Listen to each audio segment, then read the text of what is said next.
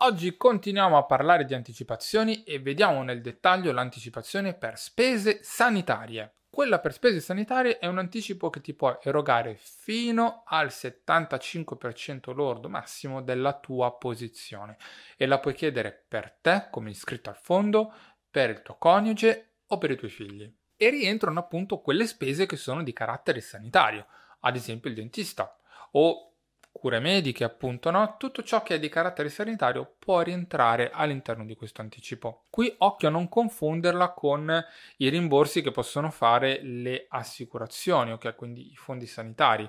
Nei fondi sanitari ti rimborsano una, la quota che tu vai a spendere oppure in alcuni casi vai nei centri convenzionati e non paghi nulla perché paga l'assicurazione.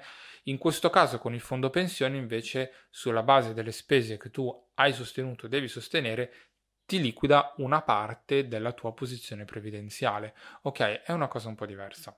E altra cosa importante che devi considerare è che il, la liquidazione appunto non è a prescindere il 75% lordo, quindi dal 75% si applica le tasse e ti viene erogato il netto. No, ma si basa sulle spese appunto che stai sostenendo, sulla base dei giustificativi che presenti. Se ipotesi il tuo 75% sono 10.000 euro, il fondo non è che liquida i 10.000 euro, No, ma si basa sulle fatture. Se tu hai fatture per 5, ti liquida 5, ok? L'altra parte la tieni lì. Le modalità per richiedere l'anticipo possono essere diverse e cambiano da fondo a fondo. Ricordati anche che se l'anticipo non è per te, quindi per coniugi o figli, dovrai presentare probabilmente un certificato di nascita o quello di matrimonio.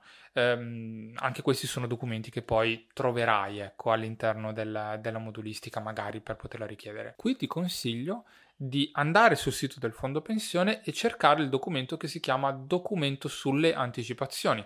Questo è un documento che grazie alla Covid devono avere i vari fondi e trovi i dettagli appunto per ogni tipo di richiesta. E anche per le spese sanitarie per oggi è tutto. Fammi sapere se hai dubbi, mi raccomando, io sono a disposizione nei commenti nel box domande di Spotify e seguimi se non vuoi perdere i prossimi contenuti e ci vediamo alla prossima. Ciao!